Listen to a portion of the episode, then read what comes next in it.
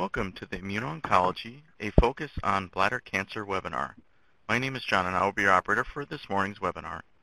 At this time, all participants are in listen-only mode. Please note that this webinar is being recorded. And now I'll now turn the call over to Kelsey Holden. Kelsey, you may begin. Welcome to AUA's Advancements in Genitourinary Cancer Immunotherapy Treatment Series, webinar number two, Immuno-Oncology, a focus on bladder cancer. This is the second webinar in a four-part series. We strive to offer outstanding educational courses and greatly appreciate your evaluations and general feedback so that we are able to continuously improve our programs. Thank you to course director Dr. Costas Lallas and faculty Dr. Brant Inman and Dr. Matthew Milowsky for joining us this morning. The AUA is accredited by the ACCME and designates this Internet Live activity for a maximum of one AMA PRA Category 1 credits. Evaluations are very important to us. Course evaluations and CME credit will be administered electronically on AUA University immediately following the webinar. Please stay tuned for a keyword that will be, will be provided at the end of the webinar. You will need this keyword to access the course evaluation, CME credit claim, and certificate. All persons in a position to control the content of an AUA educational activity are required to disclose any relevant financial relationships with any commercial interest. The AUA disclosure policy, Education Council disclosures, and faculty disclosures can be found on AUA University. The AUA would like to thank the following companies for providing independent educational grants in support of this webinar. AstraZeneca, Bristol Myers Squibb, Merck & Company, Inc.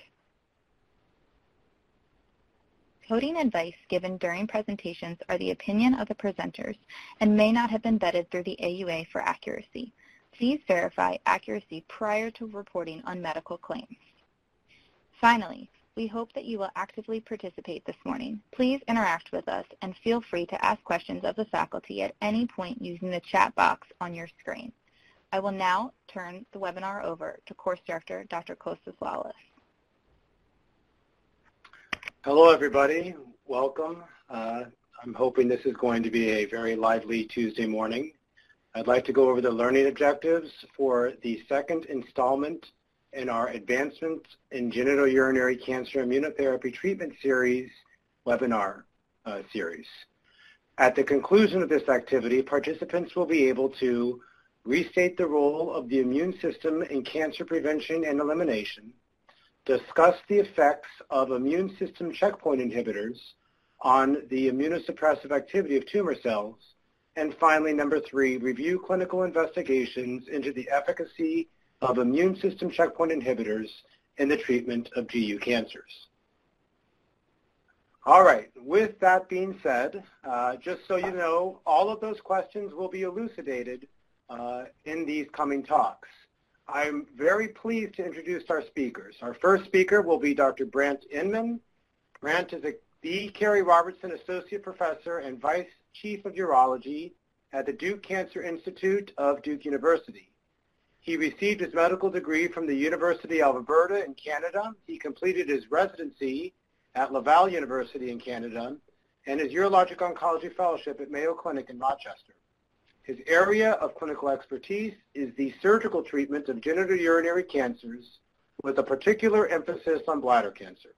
From a research standpoint, Dr. Inman is focused on novel therapies and diagnostic tests for genitourinary cancer with a special interest in immunotherapy and heat-targeted therapies. Our second speaker will be Dr. Matthew Milowsky. Matt is a professor of medicine and urology and section chief of the genitourinary oncology service at the University of North Carolina at Chapel Hill, Lineberger Comprehensive Cancer Center, as well as the co-director of the Urologic Oncology Program. He joined UNC to lead the, to lead the GU Oncology Research Program with a focus on translational science and clinical trials for patients with urologic cancers.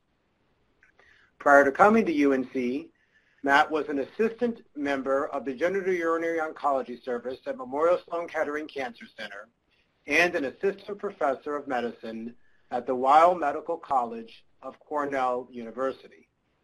Both of these individuals are thought leaders in their respective fields with regard to immunotherapy and bladder cancer. And despite the Tobacco Road rivalry, we are so pleased that they have collaborated and agreed to join us today. With that being said, Brant is going to go ahead and get started. Thank you, Costas. Uh, welcome, everybody. And as Costas mentioned, there's a Q&A box for questions. If there's any questions, uh, please don't hesitate to ask. All right, got to advance the slide here. Hey guys, my slides aren't advancing. For some reason. All right. The objectives of uh, this talk are going to be to classify immunotherapies. Um, in bladder cancer, there are a lot of different kinds of immunotherapies, and I'm going to try and touch on some examples of each of these classes. We're going to discuss um, some of them in particular and what evidence we have for their efficacy and their mechanism of action, uh, and then outline some new trials and drugs. And hopefully you'll find it informative because you'll be reading about these new drugs in the next uh, years. So immunotherapies have many different types. Um, there are non-specific immune adjuvants, and we're going to talk about two examples of these today, BCG and another drug called imiquimod. Um, there are specific immune modulators. These are drugs that are targeting something very specific. A good example is atezolizumab, um, or which is a checkpoint inhibitor. There are cytokines, which are immune modulatory agents, uh, and I'm going to discuss uh, three different drugs in this uh, space. There are monoclonal antibody therapies, some of which uh, target uh, a specific molecule and deliver a specific payload, and I'm going to talk about one of those today. And then there's a bunch of different kinds of tumor vaccines, some of which are viruses, some of which are whole cell vaccines. And the viruses come in different forms. They can be oncolytic viruses, I'll describe what that is, versus antigenic viruses. We're not going to talk a whole lot about whole cell vaccines uh, today just because of time. Another way to look at these agents that is useful is shown in this uh, table. Some of the drugs are given intravesically. Some of the drugs are given systemically. Some are old, some are new, some have been tested and may have failed clinical trials or are somewhat troubled for one reason or another. For example, BCG, uh, shown here under intravesical, old but effective, is sort of the standard agent that we use uh, as an immunotherapeutic agent for bladder cancer. Whereas most of the other agents in this table, some of you or most of you may not have heard of, and I'm going to explain what they are. But I think it's useful and important to start with BCG because that is uh, the, the gold standard against which all of these drugs will ultimately be compared. BCG is a non-specific immune adjuvant. And its main benefits given intravesically for non-muscle invasive bladder cancer are that it reduces recurrences by about 30% and it reduces progression events by about 25%, but really only when given with maintenance. The main risks of BCG are fever and irritative urinary symptoms, and there are some severe side effects, uh, including BCG cystitis, unusual immune phenomenon like Reiter's syndrome, and then of course the dreaded BCGosis, which is disseminated BCG infection. It appears that maintenance is the key to BCG efficacy, although uh, there are still some uh, people who do not administer this drug with maintenance. The main reason uh, that maintenance is effective is shown in this plot here. Uh, this is a summary of uh, the EORTC 30962 trial, which was the largest study ever done, in, to my knowledge, uh, with therapeutic intent for bladder cancer. And this study had about 1,300 patients. And what it did is it randomized patients with intermediate or high-risk non-muscle invasive bladder cancer to get either full dose versus one-third dose BCG for either one year or three years. And what it showed, uh, and I'm going to try and get this pointer to work. Yeah. What you see here is if you have intermediate risk bladder cancer and you used one-third dose, you had to give it for three years in order to be, uh, and three years was superior to one year. On the other hand, if you had the same intermediate risk cancer and you gave it full dose BCG, there was no difference whether you gave it for a year or three years. So in my practice, I give intermediate risk patients one year of full dose BCG. In the high risk group, um, full dose for three years was better than full dose for one year. So this is the treatment we give uh, in, in high risk disease, full dose for three years.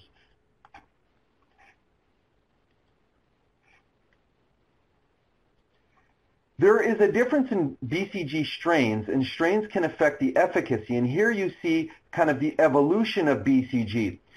Initially, BCG started um, in the early 1900s over here. And over time, as strains evolved and went to different places in the world, we got very different mutations that developed and different types of BCG, essentially. In North America, we tend to use TICE or Frappier BCG, sometimes Connaught. Uh, but in Japan, for example, they use Tokyo strain, and these strains are very different.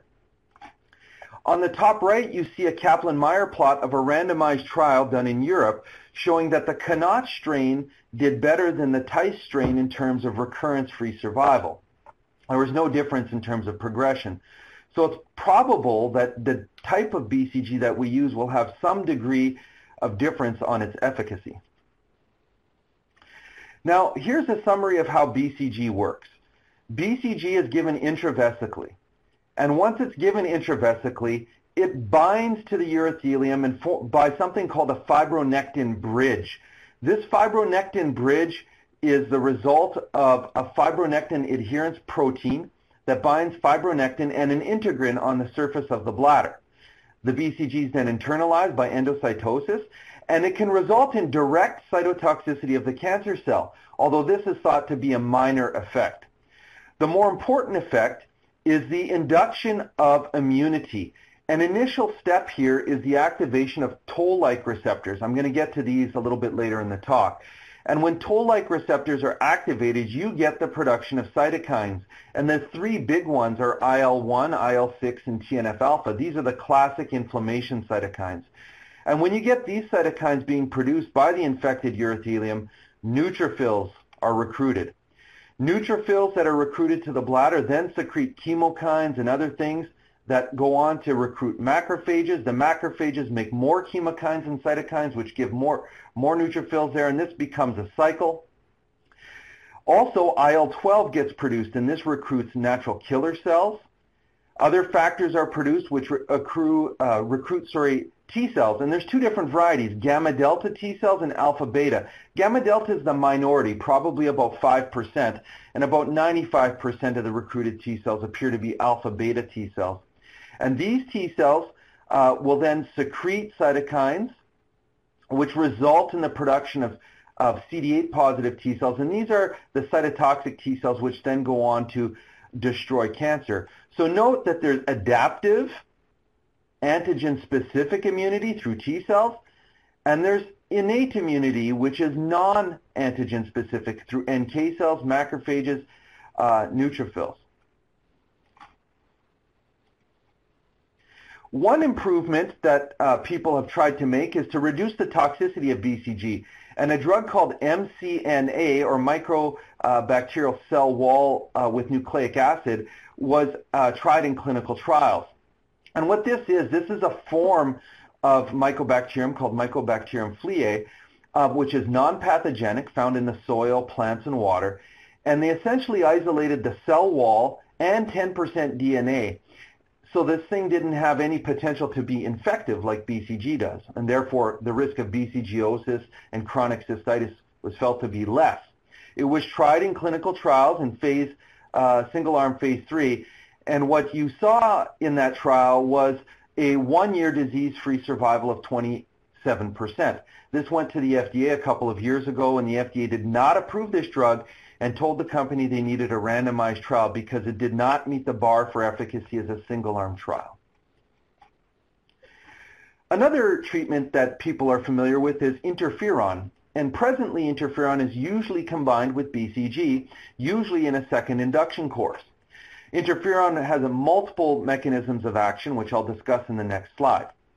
On the left lower Kaplan-Meier plot, you see a randomized trial between BCG and epirubicin combined with interferon. Epirubicin and interferon were inferior to BCG at preventing recurrences. And this goes to suggest that it's probably not the interferon alone that is effective, but the combination of interferon and BCG are important. And on the right, you see a phase two trial, a large phase two of BCG versus BCG and interferon in patients who've never had BCG before. And the curves are very similar. In fact, even though they look like they're separating towards the two-year time point, uh, these actually were not statistically significantly different. So there doesn't appear to be a huge role for BCG and interferon presently, perhaps with the exception um, of the second induction course if someone failed the first six-week induction. Another new way that interferon is being given is with a drug called Instiladrin, and this just recently finished accruing on a phase three single-arm trial. Instiladrin is an adenovirus, and this adenovirus is combined with an excipient called SYN3. Excipients are things that are instilled in the bladder to help make the virus infect better in the bladder. You're going to see a couple of other examples of this during the talk. What happens with Instiladrin is this adenovirus infects uh, the, the urothelium and causes the urothelium to make interferon. And in fact, you can detect interferon in the urine for about 5 to 10 days after this viral treatment, which suggests that the prolongation of efficacy is, is good. The mechanism of action is multifold. First, the virus itself can kill the cell because of uh, viral-related uh, cell kill. You'll see a couple of examples coming up of that. It can also cause uh, cell kill by ER stress, and that's because it's causing so much interferon production uh, that it overwhelms the system and depletes uh, metabolites within the cancer cell, and the cancer cell dies. And then, of course, there's the bystander effect, where the interferon goes on to activate the immune system, much like BCG. One thing that you need to understand is the role of toll-like receptors, which I mentioned previously when we discussed how BCG works. Toll-like receptors are sensors that exist within cells and they're very heavily, heavily evolutionarily uh, conserved. Here you can see uh, an evolutionary dendrogram from multiple different species, opossums, chickens, mice, fish. Most species have these sensors, and they're basically sensors for infection. BCG binds to toll-like receptors 2 and 4 um, and stimulates these. Um, flagellin, DNA, single-stranded and double-stranded, lipopeptides, these are all stimulants. And one class of drugs that's important that stimulates toll-like receptors is the uh, imidazoquinolines. Now, imidazoquinolines are characterized by imiquimod. Imiquimod is known to most urologists because we use it to treat penile cancer and precancerous penile lesions. It's a toll-like receptor 7 agonist. And a new form of imiquimod is being tested in clinical trials for bladder cancer as a liquid instead of a cream. And it's instilled in the bladder. It seems to be very well tolerated. And in phase two clinical trial for patients with carcinoma in situ, small trial, only 12 patients, uh, there were two complete responses. So at least in the very uh, aggressive CIS patients, it doesn't appear to be terrifically um, active, but this drug could be combined, for example, with other agents.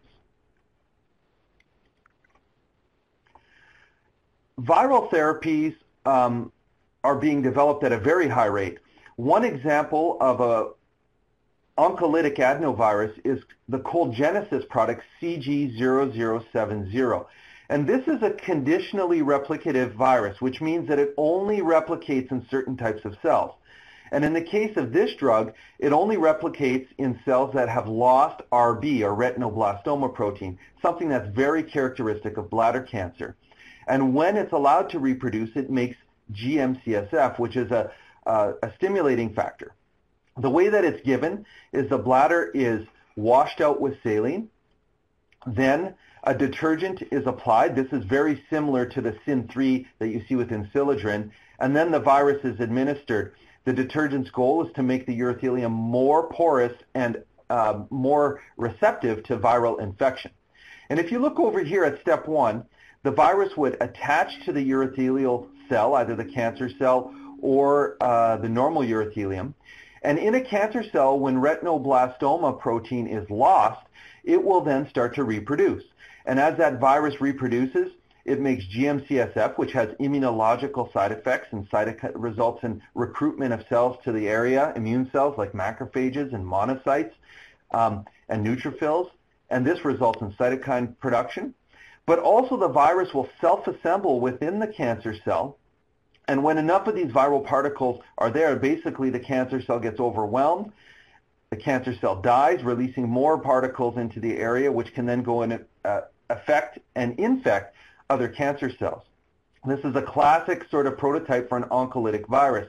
And over here on the left, you can see uh, in, in preliminary clinical trials, phase two, um, with only 45 patients, the overall response rate was very good at 50%. This is one of the better response rates that we've seen in this type of population. Another drug that's been developed for intravesical use is ALT-803. And the way this works is as an IL-15 superagonist. So what you have here is IL-15, here the, shown as this green uh, ball, that's bound to the IL-15 receptor, and that is bound to a, an FC uh, receptor, which is part of an antibody. And when this is administered, what happens is it binds to FC receptors on monocytes, dendritic cells, macrophages.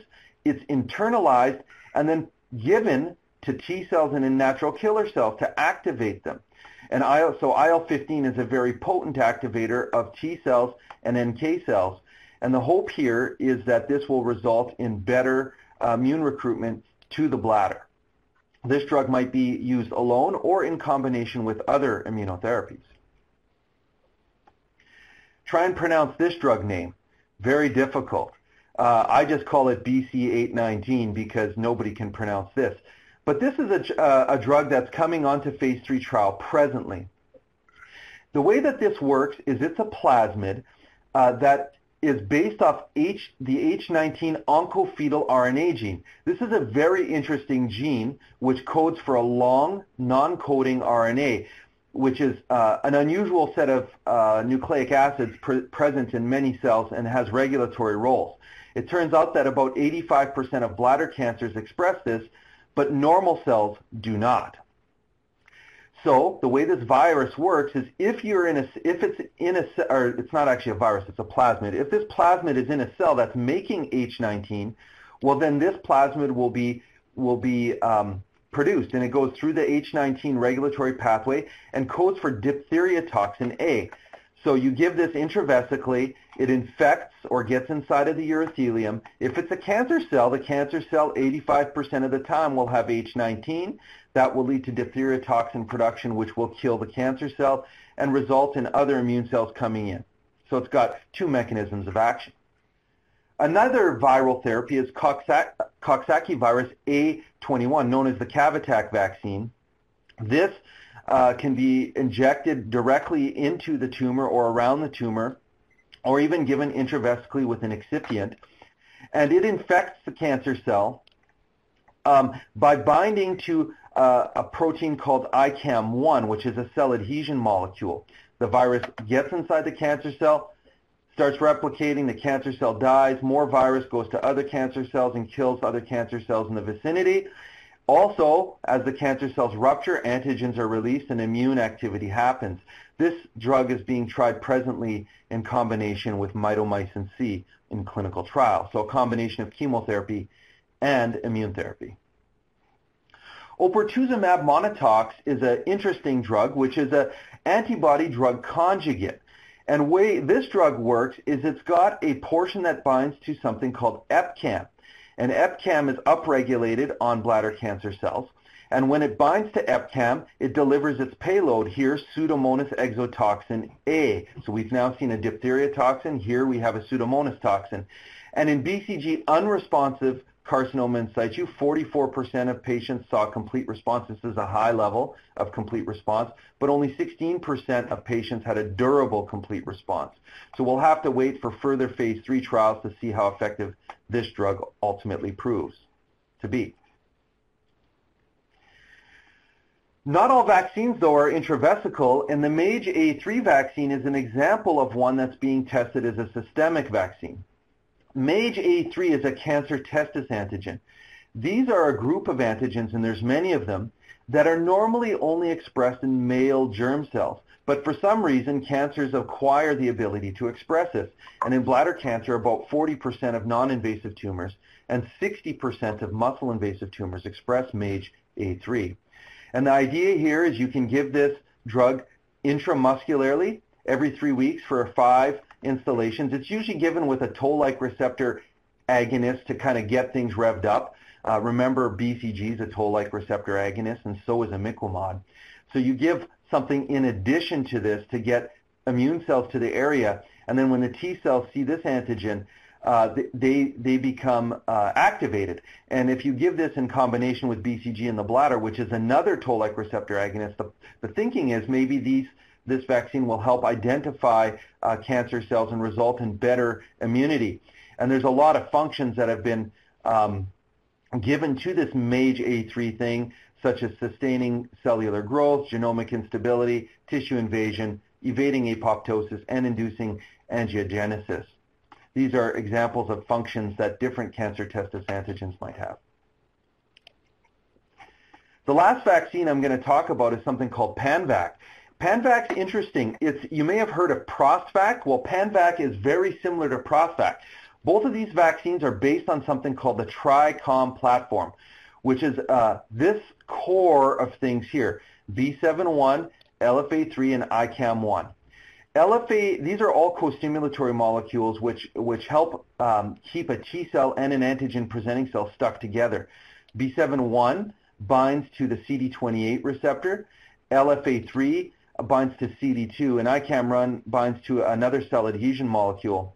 And the way that these are given is this vaccine has these co-stimulatory molecules coupled with a tumor antigen. In the case of prostate cancer, this is PSA or PSMA. Um, in the case of bladder cancer, they're trying it with CEA and a mucin called MUC1. The first vaccination is a vaccinia virus, that's called the prime, and the boost uh, vaccines are fowlpox virus, and this is currently being tested in combination with BCG. So another systemic uh, agent.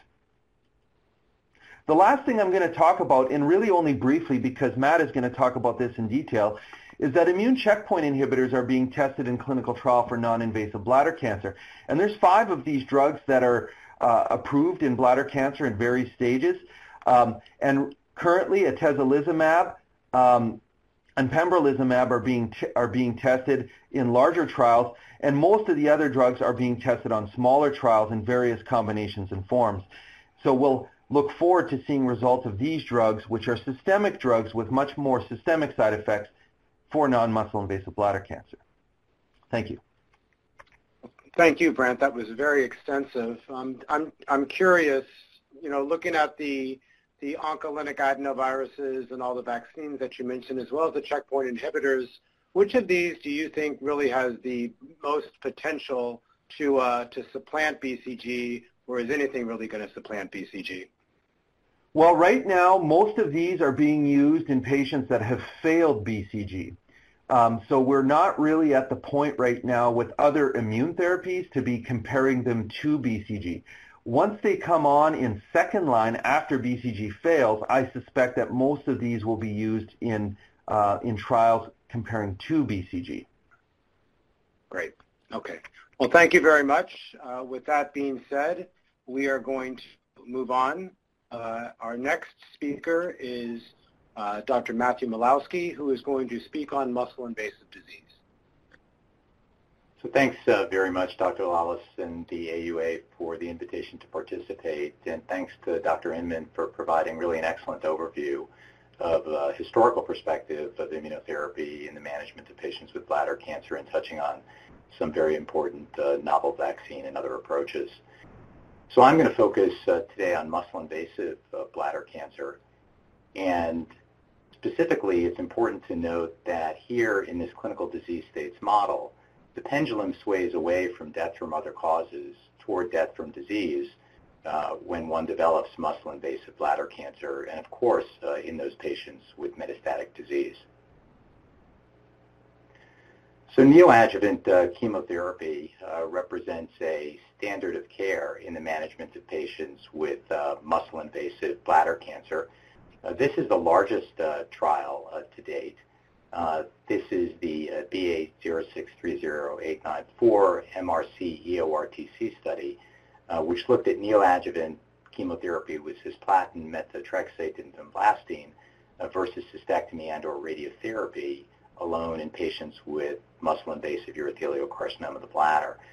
So this was close to uh, 1,000 patients.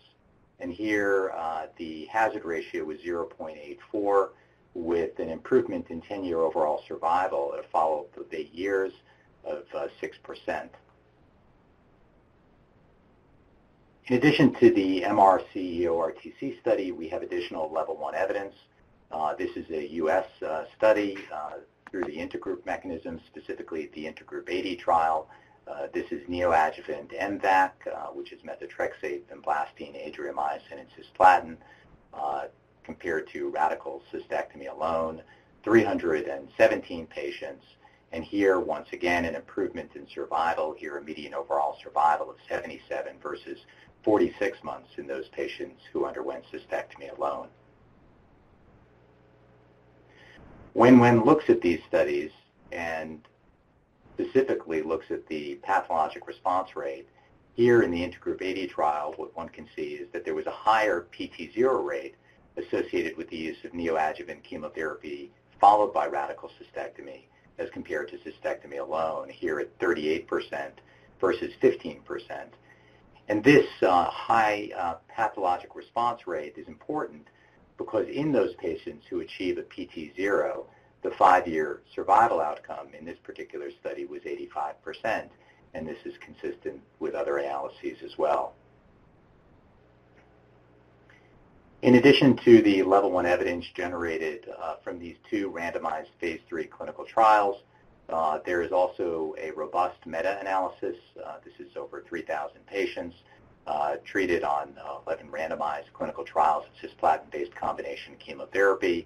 Uh, and here, the hazard ratio is in favor of those patients receiving neoadjuvant cisplatin-based chemotherapy with a 14% proportional reduction in the risk of death associated, again, with the use of cisplatin-based combination chemotherapy in this disease. And so uh, based on uh, the level of evidence, uh, this is the uh, endorsement uh, of the European Association of Urology guideline uh, by the American Society of Clinical Oncology. And number two states that neoadjuvant chemotherapy is recommended for T2 through T4A clinical node-negative bladder cancer and should always be cisplatin-based combination therapy. Going back to the issue of pathologic downstaging, uh, this slide is consistent uh, with what I showed in the Intergroup 80 phase 3 randomized trial, looking at the association of pathologic downstaging, downstaging with high cure rates. Uh, here, uh, looking at the prospective experiences as well as several retrospective experiences using different chemotherapy regimens, including conventional MVAC, dose-dense MVAC, or a commonly used regimen of gemcitabine and cisplatin. Uh, here one can see that the pathologic uh, complete responses, or PT0 rates, uh, range between 20 to upwards of 38%. And when one looks at those patients who have less than muscle-invasive disease at the time of cystectomy, uh, here you can see rates as high as 53%. If one looks at the survival outcomes uh, in patients who have less than uh, PT2, so here, PTA, uh, CIS, or PT1, or PT0, uh, as compared to those patients with persistent muscle-invasive disease or more. Uh, they have uh, really excellent survival outcomes. Uh, this is a Kaplan-Meier curve looking at the uh, five-year overall survival outcomes for patients with less than PT2. here at 90% uh, as compared to those who have persistent muscle-invasive disease or more at the time of radical cystectomy uh, with a 37% uh, five-year survival outcome. So this is good news, uh, but uh, as always, uh, we can certainly and do want to do better. and so here, 20 to 40% or so of patients achieve a pathologic response. Uh, and I think uh, a very important question again is, uh, can we do better and how can we do better with other therapies or better ways to predict those patients who are most likely to respond to conventional cisplatin-based chemotherapy. And so this is an experience uh, that uh, came out of a phase two clinical trial looking at a dose-dense formulation of gemcitabine and cisplatin chemotherapy in the neoadjuvant setting. Uh, and this was uh, done by Dr. Gopal Iyer at Memorial Sloan Kettering Cancer Center. And uh, we were fortunate to be able to participate at UNC along with a group at NYU. Uh, and here, in the context of this phase two trial, Dr. Iyer and others looked at the correlation of DNA damage response gene alterations uh, with response to neoadjuvant dose-dense gemcitabine and cisplatin in urothelial cancer. And here, uh, nine patients, 26%, harbored deleterious DDR alterations. Uh, there was, uh, as you can see, uh, the most common ERCC2 alterations uh, involved in nucleotide, nucleotide excision repair. And these uh, deleterious DDR gene alterations were, in fact, associated with PT0 PTIS response, and here with excellent predictive value specificity of 92% and a positive predictive value close to 90%. And in addition, when one looks at uh, recurrence-free survival, uh, there was an improvement in recurrence-free survival in those patients with deleterious DDR alterations as those uh, as compared to those uh, who uh, were without those alterations or, or wild type. And so based on this data, uh, the Alliance and NCTN is launching or has launched a clinical trial uh, this is a prospective trial of neoadjuvant dose-dense gemcitabine and cisplatin alone uh, in patients with muscle-invasive bladder cancer harboring deleterious DNA damage response uh, alterations. And so here, uh, patients um, with um, clinical uh, clinical T2, T4A, N0 urothelial carcinoma of the bladder begin dose-dense gemcitabine and cisplatin. Uh, the TURBT tissue is submitted for targeted sequencing, and those patients with deleterious DDR gene alterations who achieve a clinical response on cystoscopic uh, biopsy, negative EUA, negative cytology, go on a surveillance uh, program. Uh, those patients who do not go on to radical cystectomy, and patients who are DDR gene wild type uh, follow the paradigm of radical cystectomy post uh, neoadjuvant chemotherapy and here uh, primary endpoints looking at two-year relapse-free survival as well as the clinical response rate, that is clinical uh, T0-TIS on post-chemotherapy TURBT. So we're all aware of trimodality bladder preservation approaches. Uh, this represents uh, a, uh, another potential uh, way to consider bladder preservation that is selecting those patients who are most likely to respond to, in this case, cisplatin-based combination chemotherapy based on DDR alterations and following those patients uh, on surveillance if they achieve uh, a complete response on clinical evaluation. So other issues that surround the use of cisplatin-based com combination chemotherapy uh, include uh, the issue of cisplatin ineligibility. Uh, and here are the consensus criteria that were developed for cisplatin uh, ineligibility or those unfit for cisplatin-based chemotherapy. these include performance status, the uh, creatinine clearance due to the nephrotoxic effects of cisplatin, uh, issues related to hearing loss, peripheral neuropathy, and also uh, heart failure. And of course, the uh, issue here is that approximately 40 to 50% of patients are uh, cisplatin ineligible. So in patients who are ineligible for cisplatin-based chemotherapy, there's not a role for non-cisplatin-based combination chemotherapy regimens, for example, carboplatin, and so these patients simply go on uh, to a radical cystectomy. So with this in mind, what novel therapies are, are, currently out there and being investigated in the context of muscle-invasive disease? And so Dr. Inman uh, finished with a slide that looked much like this slide, uh, reviewing the FDA-approved immune checkpoint inhibitors in urothelial cancer. So here, uh, five immune checkpoint inhibitors uh, targeting uh, either the ligand, PD-L1 or PD-1, administered typically every two or every three weeks, depending on the agent. Uh, and uh, all of these are approved in patients who have progressed after platinum-based chemotherapy, and two of these are approved uh, in patients who uh, are not uh, eligible for cisplatin-based chemotherapy uh, here on, based on accelerated approval for atezolizumab and pembrolizumab. with a recent FDA and European warning based on two randomized phase 3 clinical trials uh, that we now need to incorporate PD-L1 staining uh, because it appears as though those patients who are the ones who benefit uh, from these agents in the first-line setting have high PD-L1 expression. So this is the level one evidence uh, based on the Keynote 45 study looking at pembrolizumab versus chemotherapy in the post-platinum metastatic UC space. Uh, here, uh, metastatic patients randomized to pembrolizumab versus investigator's choice of chemotherapy. Uh, and the primary endpoint was overall survival as well as PFS in the overall and also in a PD-L1 selected population. And I'm just going to show you here the Kaplan-Meier curve uh, demonstrating the overall uh, survival benefit associated with the use of uh, here pembrolizumab uh, as compared to um, standard conventional chemotherapy in patients who progress after platinum-based chemotherapy.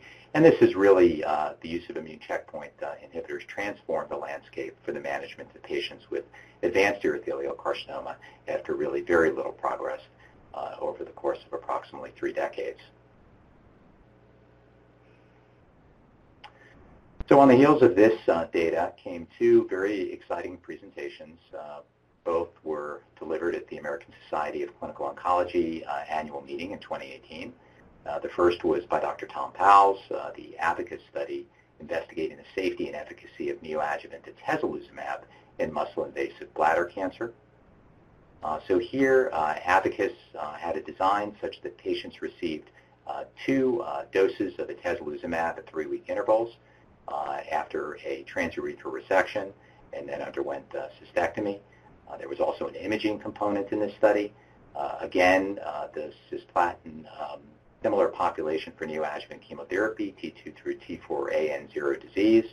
Uh, these patients were required to have residual disease post-TURBT uh, based on the fact that there is a P-T0 uh, rate associated with TURBT alone. And these patients in this particular study were not fit for or rejected cisplatin-based chemotherapy with a co-primary endpoint of a PCR greater than 20% and an increase in CD8 count.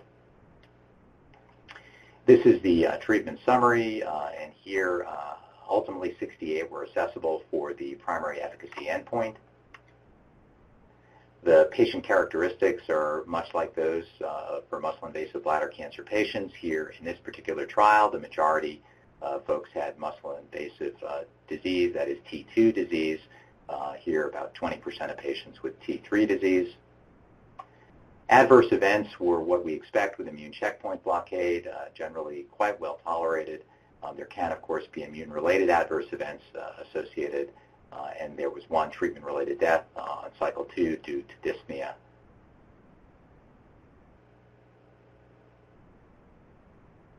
This is the data with respect to complete responses and uh, very uh, interesting uh, data. Again, relatively small numbers, but still quite promising. Here, 29% uh, uh, pathologic response rate in all comers. Uh, if one looks at the PD-L1 positive selected population, 40%, and this is the PCR according to T-stage at baseline, 35% for T2, 15 for T3, 4. Dr. Powles and colleagues looked at changes to PD-L1 and CD8 expression with therapy and noted upregulation of PD-L1 expression uh, in the pretreatment TURBT versus cystectomy, and also noted uh, uh, increase in uh, CD8 infiltration in these tumors, which is consistent with uh, the mechanism by which immune checkpoint inhibitors work by stimulating uh, the immune response. So in addition to the Abacus study, Dr. Necchi presented the preoperative pembrolizumab, uh, PURE-01 study, uh, similar but uh, somewhat different. Uh, so this study looked at patients who were actually fit and planned for cystectomy uh, and had residual disease after TURB. they received three cycles of weekly, three, three weekly cycles of pembrolizumab. Uh, and here the primary endpoint was, again, the pathologic response rate in the intent to treat population. Here, looking at the characteristics, uh, more patients with uh, T3 disease, and all of these patients uh, were cisplatin eligible. So this is different than the Abacus study with respect to the patient population. Treatment-related adverse events, you could see very little in the way of grade 3, 4 events, uh, only two, uh, and there did not appear to be uh, any surgical complications that were outside of those that would be anticipated uh, for patients undergoing cystectomy and no delay in the time to cystectomy in either study. And here, again, promising a pathologic response rate of close to 40% and a pathologic downstaging to, P2, to less than PT2 in 51% of patients. They did some biomarker analysis in this study uh, that I won't go into all of it, but they looked specifically at uh, DDR alterations as well as specific genomic alterations, including RB1, as well as a PDL1 combined positive score and the association with pathologic response. And you can see here that uh, using sort of a multi-pronged biomarker type approach, uh, that they were able to predict uh, those that would achieve a pathologic response. Uh, these are obviously small numbers, but I think it speaks to the importance of looking for predictive biomarkers uh, as well as the complexity in looking at predictive biomarkers.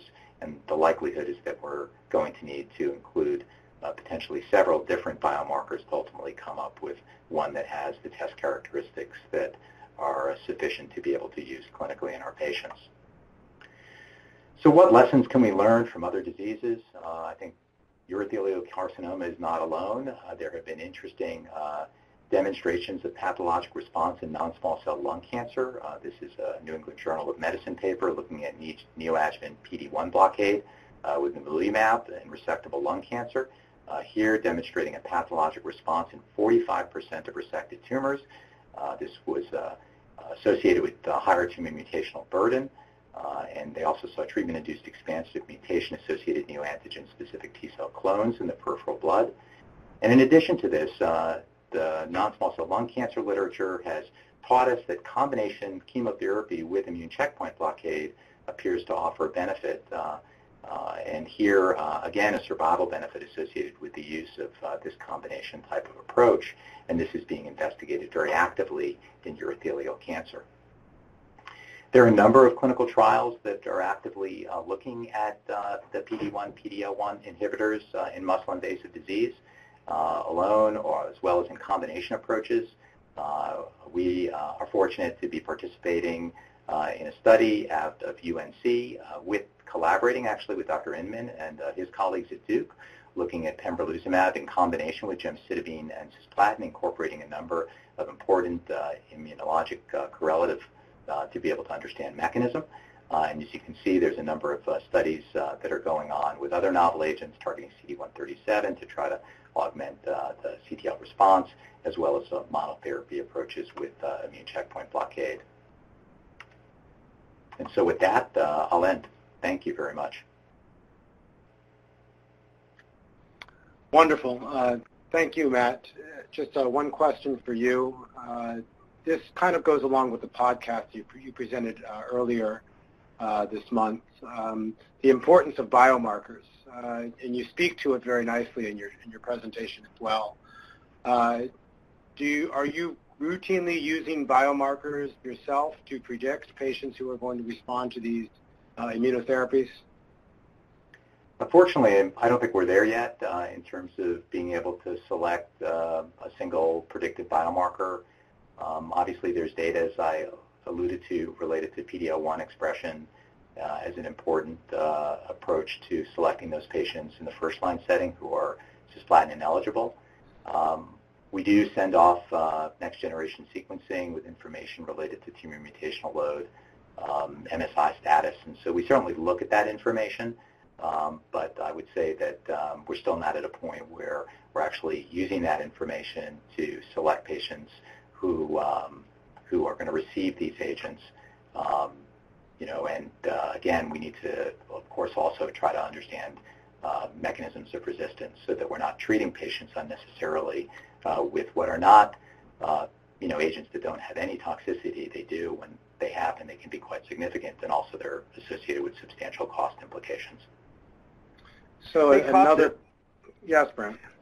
I'd like to make a point on that. I, I agree with what Matt was saying, and I would say that, you know, right now the biomarkers, when you look at it, the, the, the problem is, is that even the patients who are PD-L1 negative have better outcomes with checkpoint inhibitors than they do with second-line chemo or third-line chemo drugs very frequently. So it's, it's, I agree with Matt. It's very challenging to, to use these to, to make treatment decisions because even the ones that are negative do well, or uh, not well, but at least better than the than than the other alternatives right now.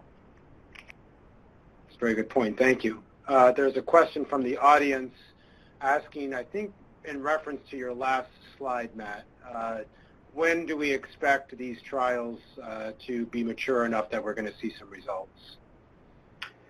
So I think the um, you know the the the analyses that were presented at ASCO were both formally speaking, sort of interim analyses of those two studies. Um, I think that uh, over the course of this year, we're going to see a lot of report out on um, on, on these studies, um, providing additional information. Um, it is only now, however, that uh, we're really seeing the launch of large sort of pharmaceutical efforts, um, particularly in the muscle-invasive space. Uh, so that may be a little bit longer, but I think we're going to continue to see important suggestions of activity over the course of, of, of this year presented uh, uh, at, at our upcoming meetings, including the GU symposium as well as um, the American Society of Clinical Oncology meeting, and I'm sure data at the AUA as well. And uh, one other question, going back to you, Brant. I, I was fascinated with the combination of the toll-like receptor agents in addition to other immunotherapy and immuno, uh, immunotherapy agents. Um, can you speak about that a little bit more? Because it sounds like there's a there's a lot going on there. Yeah, uh, the toll-like receptor agonists are kind of non-specific um, things that recruit the immune system to wherever they're administered. So typically in our case here, they'd be intravesical, like BCG, like imiquimod. So you get the immune system there. Then the next question is, can you, can once the, the, the innate immune system is there, the inflammation is there, can you fine-tune the adaptive response with, with some other form of, of more antigen-specific uh, vaccine? And that's where, for example, the MAGE-A3 vaccine would come along, or something similar to that. Um, the PanVac would be another example of that, a more antigen-targeted therapy. So I think we may be entering a realm where immunotherapies are going to be um, a combination of non-specific things and specific things to the tumor. So the checkpoint inhibitors would be the more specific. Would you ever add those to a toll, toll-like receptor then? It's, well, uh, checkpoint inhibitors are also non-specific. They're not targeted against any particular tumor type, for example.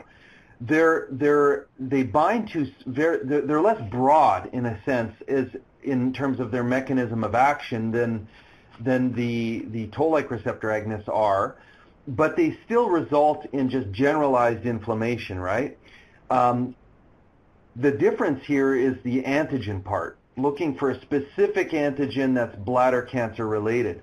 Uh, MAGE-A3, MUC1, uh, CEA are all tumor-associated antigens, whereas the checkpoint inhibitor doesn't care what the antigen is. It's, it's just trying to get the T cell activated.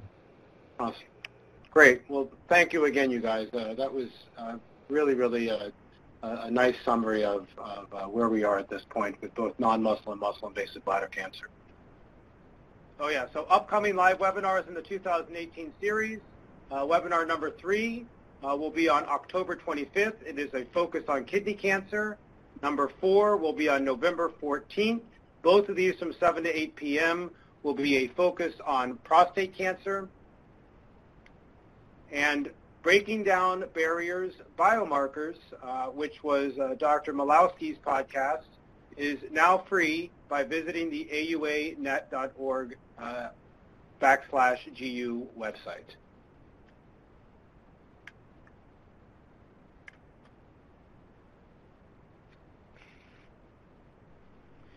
And thank you, ladies and gentlemen. This concludes this morning's webinar. Thank you for participating, and you may now disconnect. Speakers, stand by for your post-conference.